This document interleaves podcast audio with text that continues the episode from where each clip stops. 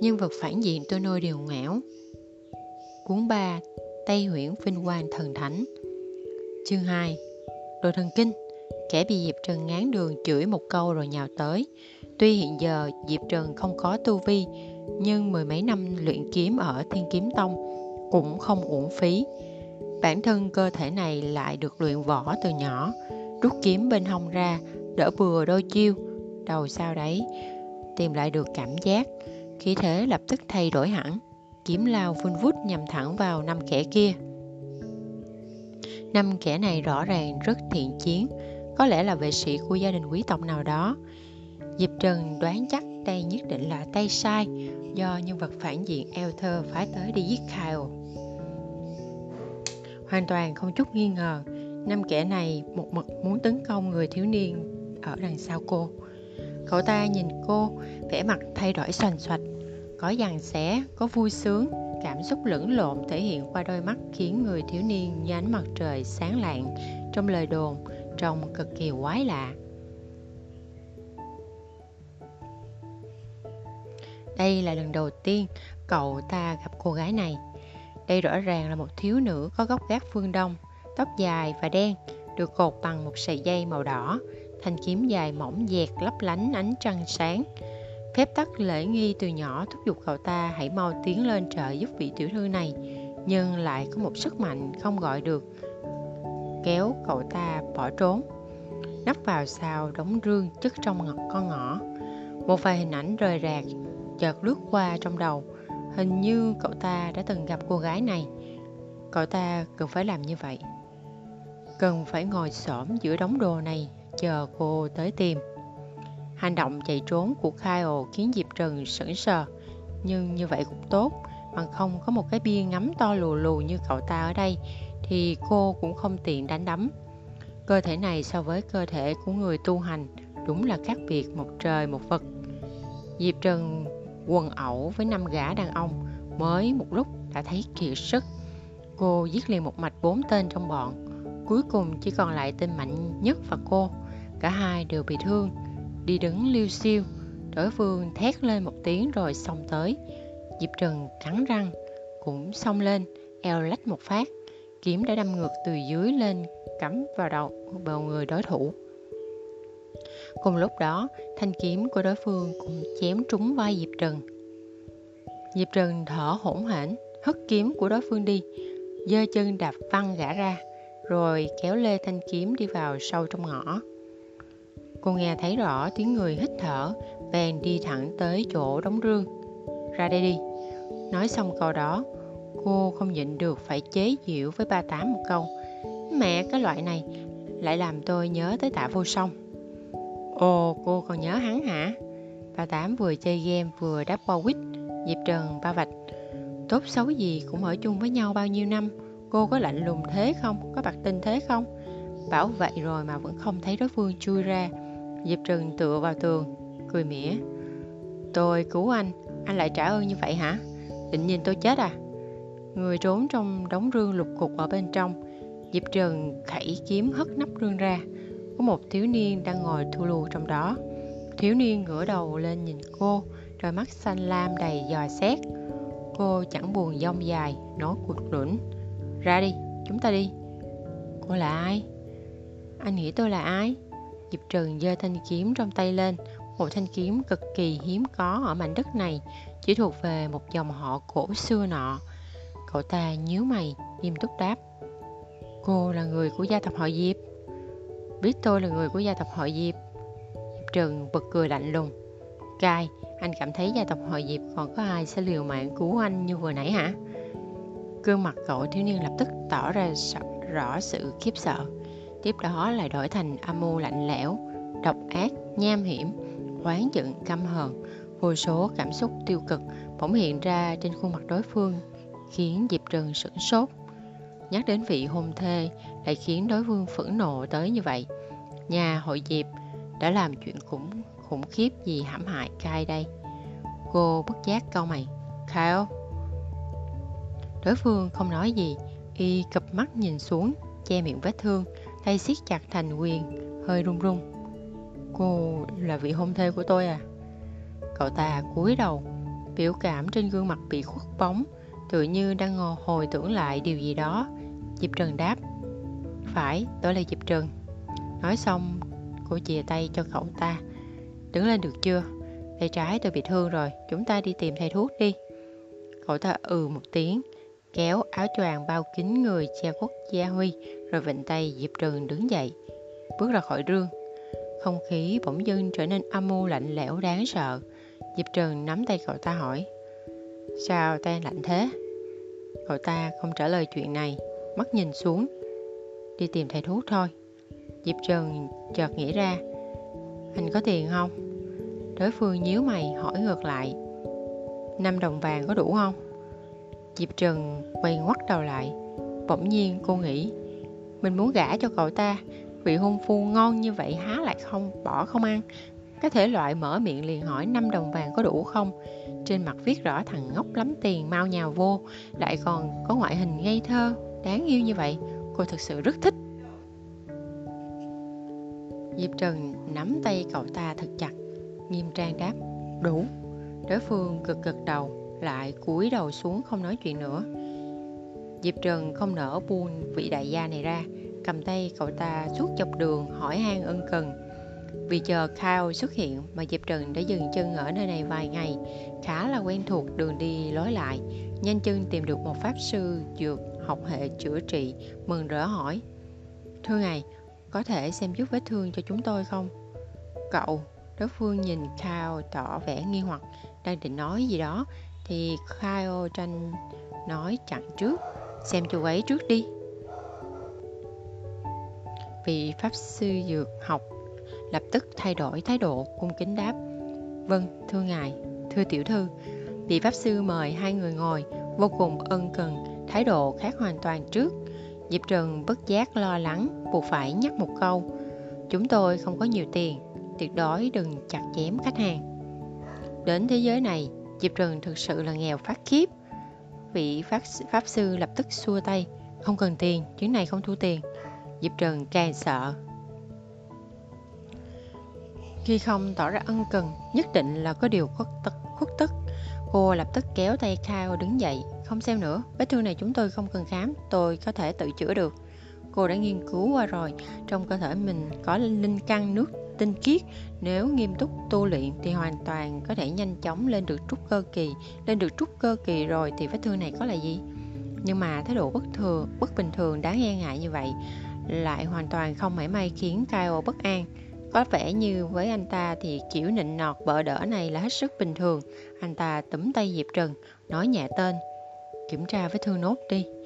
Lời anh ta nói khiến Diệp Trần yên tâm hẳn ra. Vẫn còn muốn cự tuyệt thêm mấy câu thì anh ta đã nói chặn ngay. Miễn phí đó. Diệp Trần lập tức ngồi xuống. Kyle đã nói vậy rồi, chuyện này chắc chắn là có lý do của nó. Nếu miễn phí thì cô tình nguyện mạo hiểm. Diệp Trần ngồi lại đó để chăm sóc vết thương, còn Kyle thì được đưa vào phòng trong. Đến lúc anh ta quay ra, vết thương trên bụng đã khá hơn rất nhiều, chỉ có sắc mặt là còn hơi tái. Vị pháp sư dược, dược học mừng ra mặt, tha giết, tha thiết giữa hai người lại. Kyle lắc đầu, ra dấu cho Diệp Trần. Diệp Trần hiểu ý từ chối lời mời của vị pháp sư dược học, rồi đi suốt đêm rời khỏi trứng. Kyle là một người rất ít nói, không giống lắm với miêu tả về một thanh niên như ánh mặt trời sáng lạng. Diệp Trần không khỏi cảm thấy băn khoăn, có lẽ là do đêm nay bị sốc nên tính cách bỗng dưng thay đổi nhỉ? Không đúng, bị sốc dễ vậy thì có còn là nam chính nữa không? Mối băn khoăn cứ quanh quẩn trong lòng Diệp Trần mà không thể hỏi ra miệng. Chỉ có thể trò chuyện với ba tám câu được câu chăng. Tôi thấy cậu ta rất ưa nhìn. Gặp quân diễn rồi mà vẫn còn thấy người khác ưa nhìn được. Cô cũng giỏi thật nhỉ? Ba Tám hơi bất ngờ, ứng tạm dừng trò chơi lại. Diệp Trần cứ nhìn cái mặt cười mỉm của ba Tám là, là lại thấy đau trứng. Có cảm giác trong câu nói của anh ta có hàm ý khác. Diệp Trần làm lơ đi, tiếp tục nói, phong cách đâu có giống nhau. Quân diễn đẹp là đẹp kiểu phương Đông, còn cậu ta đẹp là đẹp kiểu phương Tây. Tôi nói như vậy, anh có hiểu không? Hiểu, một cái nói về sự kết hợp giữa hư và thực, một cái nói về sắc thái mắt xanh, da trắng, tóc vàng, ngũ quan sắc nét, sắc thái của kiểu diện mạo này thật là rực rỡ. Từ ngữ miêu tả của anh hơi bị phong phú đấy nhỉ. Một người, một hệ thống nói chuyện, đi đường ban đêm cũng không đến nỗi mệt. Còn cái cậu thiếu niên vô cùng im lặng kia, tuy im lặng nhưng cũng không thấy cậu ta có vẻ gì là buồn ngủ. Tới khi mặt trời đất dậy, họ đã tới được một trứng mới. Diệp Trần và cậu thiếu niên đi tìm một quán trọ nghỉ chân. Để tiết kiệm tiền, Diệp Trừng cố ý chỉ thuê một phòng, rồi trải chăn nệm xuống dưới sàn bảo Anh ngủ giường, tôi ngủ sàn, chúng ta bớt được chút ít tiền. Khao ngỡ ra, nhìn sau đó miếm môi, đi thẳng tới chỗ ổ trăng trải dưới đất, bảo với Diệp Trừng: Cô ngủ giường đi. Diệp Trừng ngẩn ra, lại nghe đối phương bảo Phái đẹp luôn cần được bảo vệ, mời tiểu thư hãy ngủ trên giường. Trái tim Diệp Trần bùng nổ. Lời thoại màu mè trẻ trâu như vậy, không ngờ cô cũng được nghe, lại còn là một anh chàng đẹp trai nói với cô. Lúc nói còn tỏ vẻ hết sức nghiêm túc, trông càng đáng yêu hơn. Diệp Trừng cực kỳ muốn sờ mặt cậu ta, nhưng vì để lại ấn tượng tốt đẹp trong lòng nam chính, cô đành phải tiết chế hành vi phi lý trí của bản thân, cực đầu đáp. Được, tôi biết rồi. Nói xong cô đứng dậy, ngồi lên giường, đối phương cực kỳ lịch sự đi ra ngoài, bảo với cô. Tiểu thư có thể tắm rửa trước, sau đó cứ đứng ở bên ngoài không vào. Diệp Trần vui gần chết, sau lại vớ được một nam chính lịch lãm đến thế cơ chứ? Cô nhanh chân đi tắm rửa, tắm xong gọi người đổi nước, rồi ra ngoài trong để Kyle đi tắm. Tắm xong, Kyle buông rèm cho cô rồi dịu dàng bảo, ngủ ngon nhé, hỡi tiểu thư như một đóa hồng. Lúc nói giọng cô ta cực kỳ ấm áp, còn chưa vỡ giọng hết nên vẫn còn một chút trẻ con. Lại nghiêm túc nói những lời này, phối hợp với khuôn mặt khôi ngô của thiếu niên khiến Diệp Trần đỏ bừng mặt, kéo chăn đắp lắp nửa khuôn mặt rồi mới ú ớ nói, ngủ ngon. Đối phương buông rèm xuống, chui vào ổ chăn của mình, lúc kéo chăn lên đắp, cậu ta nhìn ánh trăng, vẻ mặt lạnh lùng. Diệp Trần nằm trên giường, sướng âm mỹ đã đẹp rồi còn lại còn khéo ăn nói nữa chứ. Hỡi tiểu thư như một đóa hồng. Cô không thấy nó rất trẻ trâu à? Bà đảm chê bai. Thật tởm quá, thật đấy, quá buồn nôn. Không không không, anh không hiểu rồi. Diệp trần nghiêm túc đáp. Anh là người ngoài, nhìn người này nói với người kia nên mới thấy như vậy. Nếu anh là đương sự thì sẽ rất khác đó. Hơn nữa lại còn phải xem có đẹp trai hay không, giọng nói hay hay không. Hiệu quả khi nói đều sẽ khác nhau chính cái loại lời thoại này mới là thử thách độ đẹp trai nhất đó. Cô bị sắc đẹp làm u mê hết rồi. Cho dù hôm nay cậu ta bảo cô đi ăn cứt đi, cô cũng sẽ cảm thấy cậu ta thật phong cách, thật độc đáo cho xem. Diệp trừng nghiêm túc suy nghĩ những lời ba tám nói thử. Thử tưởng tượng dáng vẻ khi Kyle nói câu đó. Quả thật đúng là rất có phong cách. Thôi tiêu rồi, hai người ngủ suốt đêm. Đến lúc diệp trần dậy, cậu ta đã thay xong quần áo đi lấy bữa sáng về. Bữa sáng đơn giản có bánh mì và sữa bò. Đã lâu lắm rồi Diệp Trừng chưa được ăn bánh mì, mềm, chứ đừng nói đến sữa bò. Vậy nên, bất chấp vẫn chưa đánh răng, rửa mặt, chảy đầu, Diệp Trừng đã bổ nhào vào bàn, ăn ngấu ăn nghiến. Kyle ngồi phía đối diện, quan sát dáng vẻ ăn như quỷ đói của cô, con người trở nên sâu thẳm. Cô biết không, cậu ta chậm chậm cất lời, ngắm nhìn điệu bộ ăn uống của cô, trên gương mặt hiện rõ sự dịu dàng, lưu luyến. Từ nhỏ tôi đã luôn nằm mơ, luôn cảm thấy mình đang chờ đợi một người. Diệp Trần hơi đờ ra, chờ đợi một người hay là chờ đợi một con rồng. Giấc mơ của nhân vật chính nhất định đều có ý nghĩa. Nếu nam chính nhất định sẽ trở thành kỵ sĩ rồng thì giấc mơ nhất định không phải là mơ vớ, mơ vẫn rồi. Cô cố nuốt hết một mồm bánh mì rồi ngẩng đầu nhìn đối phương. Nghiêm túc hỏi, anh đang chờ ai? Kyle chống cằm nhìn Diệp Trần, cười dịu dàng, trong đôi mắt màu xanh lam in hình bóng cô. Anh ta đáp rất nghiêm trang. Một cô gái, Diệp Trần ba vạch ba tám cười như dở.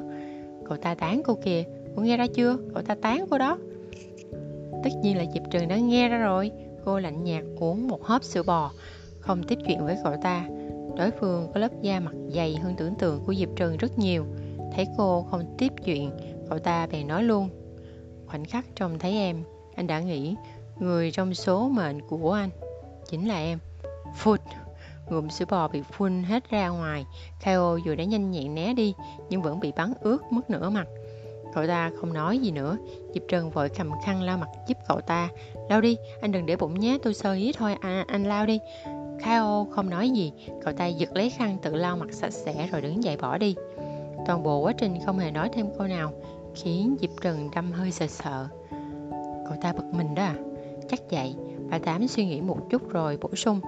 Cậu ta mới 13 tuổi Có khi đây là lần đầu tiên tán gái. Hình như tôi đã làm cậu ta tổn thương được phải. Ừ Tôi nên làm thế nào bây giờ? Không biết. Thôi bỏ đi, Tranh thủ lúc cậu ta đã đi rồi. Diệp Trần nghĩ Cậu ta nhất định là không muốn ăn chỗ bánh mì này nữa.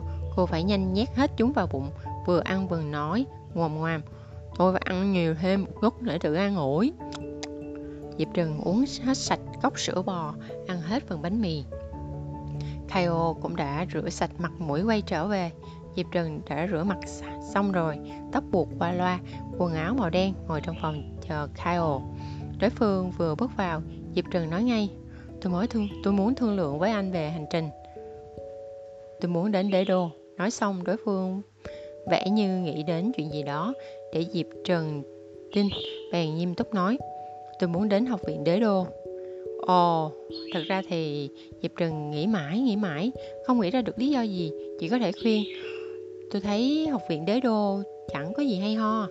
Anh xem, các kiếm sĩ vào trường đều được đào tạo để phục vụ pháp sư thật không có tương lai. Vinh quang cao quý nhất của một kiếm sĩ lại là trở thành hộ vệ pháp sư ưu tú nhất. Anh không thấy như thế đáng buồn lắm sao? Trở thành hộ vệ pháp sư, vậy mà đáng buồn lắm à? Anh ta nheo nheo mắt, có vẻ bất mãn với cách nói của cô. Diệp trần nghĩ, đám người này đúng là bị tẩy não nặng rồi. Mục tiêu cả đời trở thành hộ vệ pháp sư, vậy không phải là rất không có tương lai sao? Hóa ra đã là nam chính thì dù kiếp trước trước khi nhân vật phản diện sống lại hay ở kiếp này, khi nhân vật phản diện đã sống lại thì vẫn luôn là kẻ đứng trên tất cả, không xuôi theo bất kỳ ai. Thật đúng là rất có phong cách. Đáng tiếc, ở thế giới này ảnh hưởng của pháp sư quá lớn. Một vị pháp sư đứng đầu có thể bảo vệ sự cân bằng của cả thế giới, chống lại thế lực hắc ám, ngang với thiên quân vạn mã của đế quốc. Ai cũng có thể cố gắng nỗ lực để trở thành kiếm sĩ. Nhưng để làm pháp sư thì ngay trong giây phút đứng trước quả cầu thủy tinh, có thể cảm ứng được phép thuật hay không là đã được quyết định rồi. Trong trăm nghìn người, có lẽ sẽ có thể sinh ra được 10 kiếm sĩ, nhưng lại chưa chắc có thể sinh ra được một vị pháp sư. Vì hiếm có và tài giỏi, các pháp sư thực giống như thần thánh ở mảnh đất này. Vô số kiếm sĩ tre già măng mọc Tâm nguyện lớn nhất là lên tới được ngọn tháp thần thánh ấy, trở thành người bảo vệ cho Pháp Sư trên đỉnh Pháp tháp. Kao cũng đã từng nghĩ như vậy, nên anh ta mới không ngừng nỗ lực, cho đến khi bị nhân vật phản diện Elter chèn ép, không thể nào trở thành một kỵ sĩ của Pháp Sư nữa. Kao mới cảm thấy trở thành một hộ vệ của Pháp Sư chẳng phải là vinh quang gì ghê gớm. Đáng tiếc, Kao của hiện tại vẫn chưa hiểu Diệp Trần đành phải nói xuôi theo ý anh ta. Tôi nói sai rồi, ngại quá. Với đại đa số mọi người đây là niềm vinh quang. Nhưng mà Kao này, trong lòng tôi thì anh còn ưu tú hơn rất nhiều pháp sư đó. Kao không đáp, đôi mắt ảnh lên sự mỉa mai. Diệp Trần không tránh khỏi cảm thấy hơi sợ. Cứ cảm thấy tên Kao này thật lạ. Dường như phát giác ra sự cảnh giác của Diệp Trần Cậu ta ngưng trào phúng, khoan thai đáp. Nguyện vọng lớn lao nhất của tôi là trở thành hộ vệ pháp sư ưu tú nhất. Tiểu thư không cần phải nói thêm nữa, tôi nhất định phải đến đế đô. Nếu tiểu thư tiện đường, chúng ta có thể đi cùng nhau. Nếu không tiện đường, vậy thì cảm ơn tiểu thư đã chăm sóc tôi. Đợi đã, Diệp Trần giật mình. Sau lưng đang có người truy đuổi, muốn sát hại anh đó. Anh biết chứ, anh đi tiếp không sợ bị giết à? Chuyện gì cũng không thể cản nổi bước chân của tôi. Kao đáp rất trịnh trọng, anh ta cúi đầu chào lịch sự rồi bảo Cảm ơn tiểu thư. Tôi sẽ đi cùng anh. Diệp Trần đáp dứt khoát Cô nhất định phải bám theo bên cạnh nam chính Dù lên núi đao, xuống biển lửa Quyết không từ nan. Đối phương ngớ ra Vì sao? Tôi là vị hôn thê của anh mà. Diệp Trần kiếm đại một cái cớ. Đối phương không đáp ngay Và tập trung quan sát cô bằng, bằng ánh mắt kỳ lạ. Diệp Trần cảm thấy biểu cảm của cậu ta thật quá đặc sắc chẳng hề giống dáng vẻ một thiếu niên như ánh mặt trời sáng lạng khi được nghe vị hôn thê của mình bày tỏ. Nhưng mà đối phương cũng nhanh chóng đổi sang tươi cười, cực đầu đáp. Tốt quá, cảm ơn tiểu thư. Thế là họ lên đường đi đế đô. Chuyện này thực ra Diệp Trần đã sớm chuẩn bị tư tưởng sẵn sàng. Cô không tin mình vừa xuất hiện một cái là Nam Chính sẽ bỏ trốn cùng mình ngay. Dựa theo những gì hệ thống miêu tả, Nam Chính là một người trọng tình cảm, có mục tiêu rất kiên định. Muốn anh ta thay đổi mục tiêu thì nhất định phải là một lý do hết sức quan trọng. Ví dụ như, đầu tiên là Nam Chính yêu cô trước, sau đó có một nguyên nhân nào đấy khiến anh ta phải vĩnh viễn ở lại địa bàn của tộc rồng cùng cô. Như vậy thì anh ta vừa có thể trở thành kỵ sĩ rồng, vừa không giao chiến chính diện với Elter, không khiến Elter hắc hóa đến mức thế giới đại loạn. Cô có thể hoàn thành nhiệm vụ một cách hoàn hảo. Diệp Trừng nghĩ toàn những điều tốt đẹp, suốt đường đi thỉnh thoảng lại trộm liếc cậu thiếu niên. Chỉ mới nghĩ đó là một là vị hôn phu của mình thì trong lòng đã vui như mở hội. Kao là một người rất lịch thiệp và có gia giáo. Trên đường đi luôn quan tâm chu đáo, khiến Diệp Trần cảm thấy nếu như là ở thời hiện đại, chắc cậu ta sẽ là kiểu đàn ông thấy dưới đất có một vũng nước, anh ta sẽ cởi áo khoác phủ lên nó để bạn bước qua. Báo đáp lại cậu ta, Diệp Trần không tiếc lời ca ngợi, khen mãi không dứt, đối xử với cậu ta tốt đến không thể tốt hơn. Rõ ràng đi suốt nửa tháng, cuối cùng họ cũng đã đến gần được đế đô. Kao bỗng nhiên muốn dẫn cô đi dạo. Hai người đến chợ pháp thuật. Kao có vẻ rất thông thuộc nơi này. Cô thích một con bồ câu giấy để có thể truyền tin, nhưng giá đắt quá nên không mua. Kao để ý thấy, im lặng không nói gì. Chờ đi dạo thêm một lát, Kao bỗng bảo, thích nó hả? Nói xong, cậu ta mở lòng bàn tay ra. Đúng là con bột câu giấy vừa rồi cô thấy. Diệp Trần ngẩn ngơ, đối phương nghiêng đầu cười cười. Không thích sao? Thích chứ, thích. Diệp Trần gật đầu ngay, tấp lượng, nâng niu bột câu giấy trong tay, vui vẻ nói. Anh thật là tốt. Đối phương cười cười không nói gì, im lặng đi theo bên cạnh cô. Người qua kể lại đông đúc, vóc dáng cả hai đều không cao lớn. Cậu ta vẫn luôn nghiêm túc bảo vệ, ngăn cô khỏi va chạm với dòng người di chuyển. Hai người đi sát gần nhau, bàn tay phía dưới thỉnh thoảng chạm vào nhau. Không hiểu vì sao, Diệp Trần cảm thấy lòng trộn rộn. Có ai đó bỗng va phải cô, Diệp Trần bị xô ngã vào Kao. Kao bắt được cổ tay cô, dặn một câu, cẩn thận. Tay cậu ta ấm áp, rất ấm áp, ngắm vào người cô qua lớp trang phục, cháy bỏng trên làn da. Nói xong câu đó, cậu ta im lặng, cả hai đều bất động. Lát sau, tay cậu ta trượt từ cổ tay xuống, bao bọc bàn tay cô. Đi thôi, trời đã hơi tối, đèn trong chợ được thắp lên, đôi gò má của người thiếu niên khi trắng khi hồng theo ánh đèn chớp tắt. Cậu ta nắm tay cô, hai người cùng nhau rời khỏi chợ, đi vào trong con ngõ nhỏ. Con ngõ rất yên tĩnh, đến nỗi cả hai đều tưởng như đối phương có thể nghe thấy tiếng trái tim mình đập. Diệp Trừng cảm thấy mình sao mà kém cỏi quá, chỉ là nắm tay thôi mà, vì sao tim đã vội đột, vội đập rộn ràng.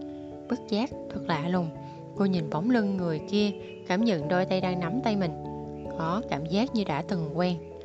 Giống của Gia Nam, giống quân diễn, dường như là cùng một người, ở một thế giới lạ lẫm lại một lần nữa hội ngộ. Khi ý nghĩ này nảy sinh, Diệp Trần không nhịn được hỏi. Ba Tám, anh nói có khi nào những nhân vật phản diện tôi từng gặp đều là cùng một người không? Tỉnh lại đi. Bà Tám đưa cho cô một miếng dưa hấu. Ăn miếng dưa hấu cho tỉnh táo nè. Ê, Diệp Trần thở dài, nhìn bóng lưng cậu trai trẻ có chút quán thấm, quán thầm của gia thiếu nữ. Thiếu niên nắm tay cô thì cảm thấy thật lạ lùng. Rõ ràng là chuyện đã tính toán sẵn. Tại sao lại thấy tim đập nhanh, lại thấy ngượng ngùng chứ? Đúng lúc cả hai người đều hơi thất thần thì xung quanh bỗng có tiếng bước chân dồn dập. Diệp Trần lập tức nghĩ tới là tập kích. Cô rút kiếm ra, chém mạnh về phía có tiếng âm thanh tới. Choang, tiếng va vào nhau, cánh tay Diệp Trừng rung lên. Trường kiếm bị đối phương hất văng ra, kẻ tới là cao thủ. Diệp Trừng lập tức cảnh giác, ba tám cất dưa đi, nghiêm túc dặn. Hệ thống võ thuật cấp cao sẵn sàng kích hoạt, để sử dụng phải mất 20 điểm tích lũy. Diệp Trừng cầm chắc kiếm, che cho thiếu niên niên ở sau lưng, khe khẽ dặn. Chờ nhé, thấy có cơ hội thì chạy ngay, không cần lo cho tôi. Đối phương sững sờ, buộc miệng bảo, cô không thắng được đâu. Tôi biết, Diệp Trần nói thẳng, quay lại nhìn đối phương, đôi mắt sáng ngời vô cùng nghiêm túc. Nhưng tôi không thể để anh gặp chuyện không may được. Tôi lấy tính mạng để thề. Cô giơ tay lên, vẻ mặt trang nghiêm. tuyệt đối không để anh gặp chuyện không may thấy đôi mắt đối phương sáng ánh lên sự kinh ngạc diệp trần không nén nổi niềm vui đạo rực trong lòng khoe khoang với ba tám độ hảo cảm của cậu ta với tôi hiện tại chắc chắn cực kỳ cao. Tôi cách mục tiêu trở thành người quan trọng trong lòng cậu ta lại thêm một bước rồi. Trở thành người quan trọng trong lòng nam chính mới có thể bắt cóc cậu ta rời khỏi chỗ này. Nam chính rời khỏi chỗ này mới có thể đảm bảo cậu ta và Elther vĩnh viễn không chạm mặt. Vậy thì Elther mới không hắc hóa hủy diệt thế giới. Vân vân vân bà tám quan sát xung quanh. Sau khi hệ thống phẫu thuật cấp cao khởi động thì nó phải tiếp quản thân thể Diệp Trần nó còn căng thẳng hơn Diệp trường nhiều. Chỉ đáp qua loa cho xong. Cô lại hạ cô lợi hại nhất đấy à cưng. Đối phương đã đủ đã tụ họp đủ người. Tất cả đều đeo mặt nạ mặc áo giáp. Diệp trừng nuốt nuốt nước bọt. Thế lực eo thơ quả nhiên không tầm thường. Mới 14 tuổi đã có được nhiều sát thủ như vậy. Phải, phải nhiều người tới giết nam chính thế này mà nam chính vẫn không thể chết. Đúng là mạng lớn. Diệp trần cầm kiếm trong lòng chột dạ nhưng ngoài mặt vẫn không có thôi giả vờ giả vịt, cười gằn một tiếng rồi lên giọng. Lần trước vẫn chưa nhận được bài học, còn dám tới nữa à tiểu thư, kẻ cầm đầu đáp rất rất chắc chắn. Xin hãy tránh ra đi. Đây không phải chuyện tiểu thư nên xen vào. Ta không muốn tránh đấy thì sao? Thiếu gia, kẻ cầm đầu bình tĩnh thưa. Ngài nhẫn tâm để người vô tội bị cuốn vào chuyện này sao? Thiếu gia, diệp trừng ngớ ra. Đợi chút, đây không phải là những kẻ eo thơ phái tới truy sát Kyle hay sao? Chẳng lẽ Kyle bị hai nhóm người đồng thời truy sát? Kyle đang phải đối mặt với tranh đấu trong gia tộc hả? Không phải, trong bản gốc thì gia đình cậu ta rất hòa thuận, quá trình trưởng thành rất thuận lợi hay sao? Trong đầu diệp trần nảy sinh vô số vấn đề, chưa kịp hỏi thì người sau lưng đã thở dài đáp. Đúng thế, sao ta nhẫn tâm để cô ấy bị thương chứ? Dứt lời, cậu ta bước lên trước, cởi tấm áo choàng. Diệp Trừng cũng thấy rõ, dưới áo choàng màu đen là áo phù thủy hai màu xanh trắng. Trên có thiêu gia huy phượng hoàng, cổ tay áo rộng thêu sao năm cánh.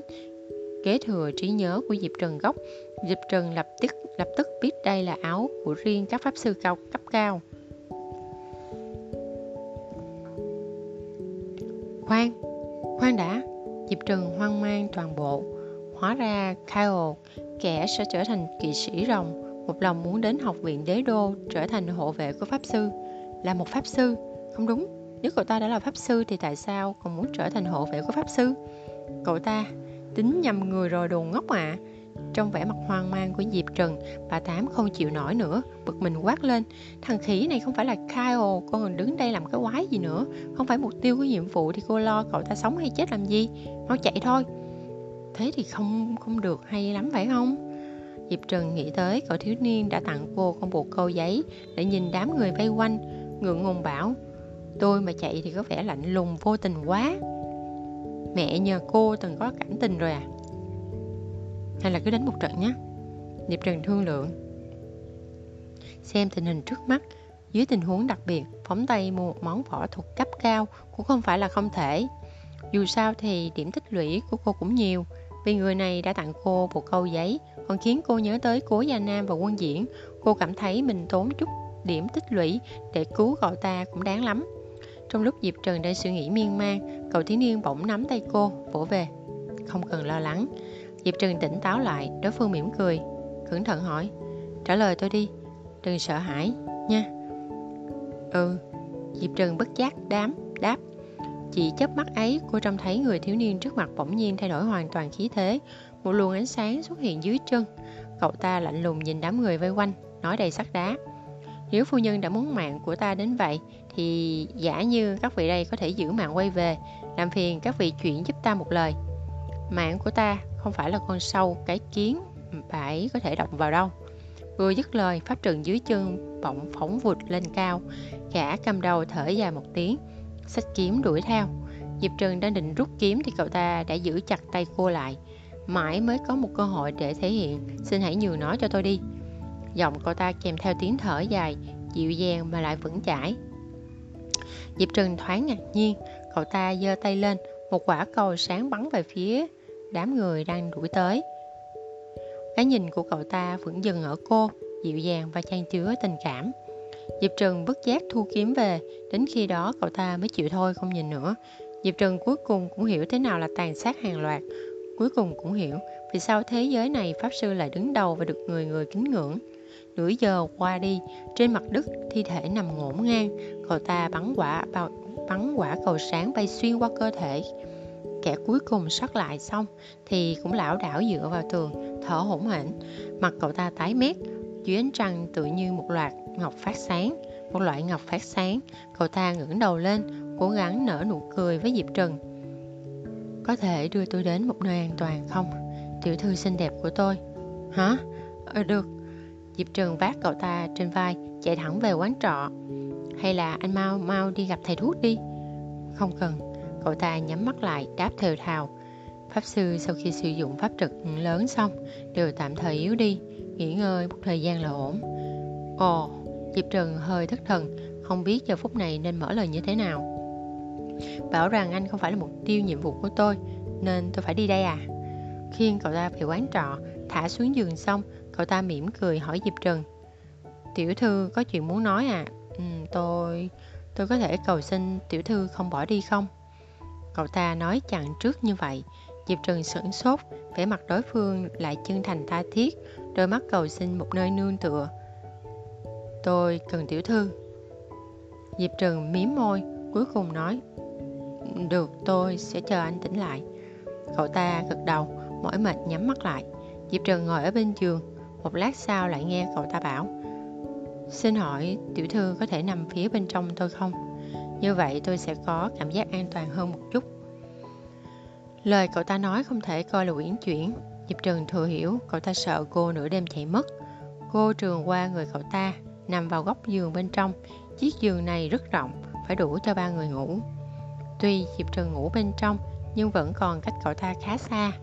Cậu ta duỗi tay sang, nắm tay cô. Diệp Trừng hơi giật mình, cậu ta giải thích. Lúc nằm nắm tay tiểu thư, tôi thấy rất yên lòng. Tiểu thư là một người rất tốt. Giọng cậu ta rất mệt, chừng như có thể ngủ ngay được, nhưng vẫn chưa dám ngủ.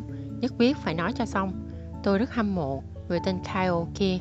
Cậu ta nhất định là cực kỳ may mắn mới có được một vị hôn thê tốt như tiểu thư. Tôi không có vị hôn thê. Cậu ta nói chậm chậm. Cũng không có mẹ, không có ai bảo vệ tôi. Tôi phải tự dựa vào mình. Cậu ta chẳng biết mình đang bị làm sao nữa. Vốn chỉ muốn giữ cô ấy ở lại, nhưng khi cảm nhận được hơi ấm của người thiếu nữ, cậu ta lại bất giác dỡ bỏ lòng đề phòng. Cậu ta chưa từng có một trải nghiệm nào như vậy, cảm thấy yên lòng đến thế, an tĩnh đến vậy. Mỗi lần bị yếu đi như thế này, khi vô cùng yếu ớt, cậu ta đều cảm thấy rất sợ hãi, rất bất an. Trước khi có người bảo cho cậu ta biết, khi cậu ta có kỳ sĩ của riêng mình thì sẽ không còn cảm thấy bất an nữa.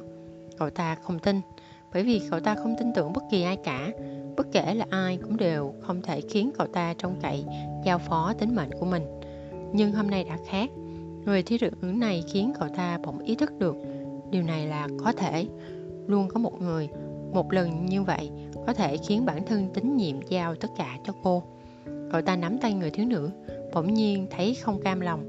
Vì sao Kyle có thể, vì sao hết thảy những thứ, những người tốt đẹp trên thế giới này đều là của Kyle.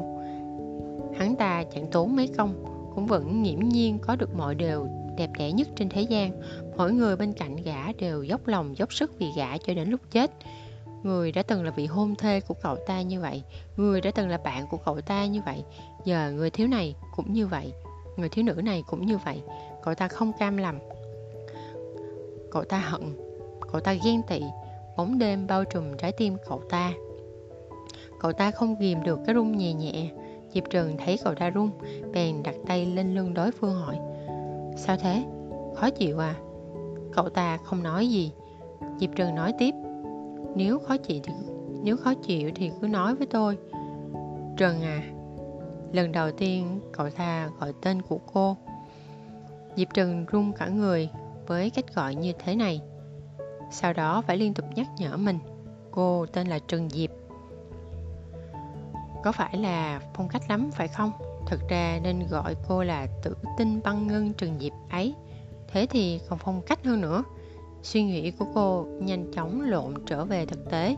Nghe thấy cậu ta hỏi Cô có kêu có yêu hắn ta không? Ai?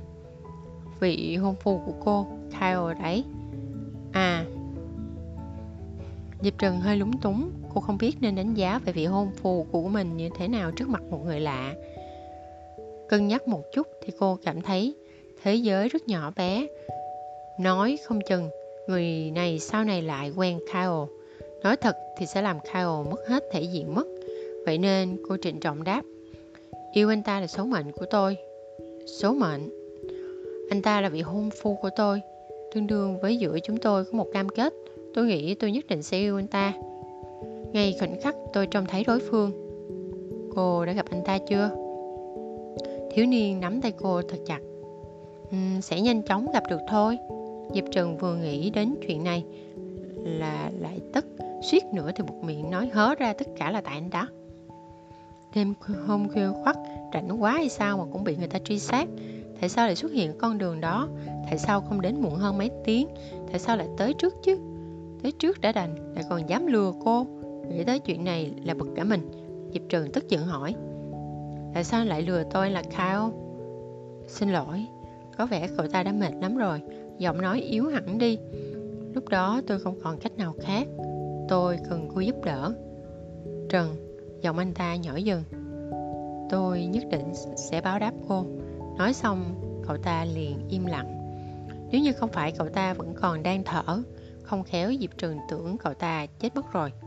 Bà Tám quan sát cậu ta, thủng thẳng bảo. Chỉ ngất thôi, Diệp Trần ba vạch. Một người một hệ thống đều hơi ủ rũ.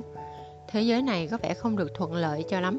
Mới đầu thì đến sai địa điểm, hại cô phải giết gà một tháng. Sau đó thì nhận sai đối tượng mục tiêu, lại còn mẹ kiếp đi hộ tống hắn ta đến đế đô. Vấn đề là đối tượng mục tiêu đã bị sai. Vậy đối tượng đúng đang ở đâu? Có thể định vị lại lần nữa không? Diệp Trần hơi hơi suy sụp. Bà Tám cũng mệt mỏi, xuống tinh thần. Đang refresh lại bản đồ. Đáng lẽ tôi nên để ý sớm hơn. Anh thì được cái tác dụng gì? Diệp Trường rất muốn đặt anh ta. Hệ thống thở dài. Thật ra thì mỗi lần chúng ta đến một thế giới mới, sức mạnh của thế giới mới lại mạnh hơn ở thế giới trước đồng nghĩa với việc những tin tức mà tôi thu thập được sẽ ngày càng ít đi tác dụng của tôi chủ yếu chỉ còn là trợ giúp cô lúc khẩn cấp, còn cái chính cô vẫn phải tự dựa vào sức của mình có anh để mà làm gì diệp trừng tức giận lầu bầu ba tám hơi chột dạ mở bản đồ ra bảo có rồi này. Tôi tìm được năm chín rồi. Khoan đã ba thám sửng sốt.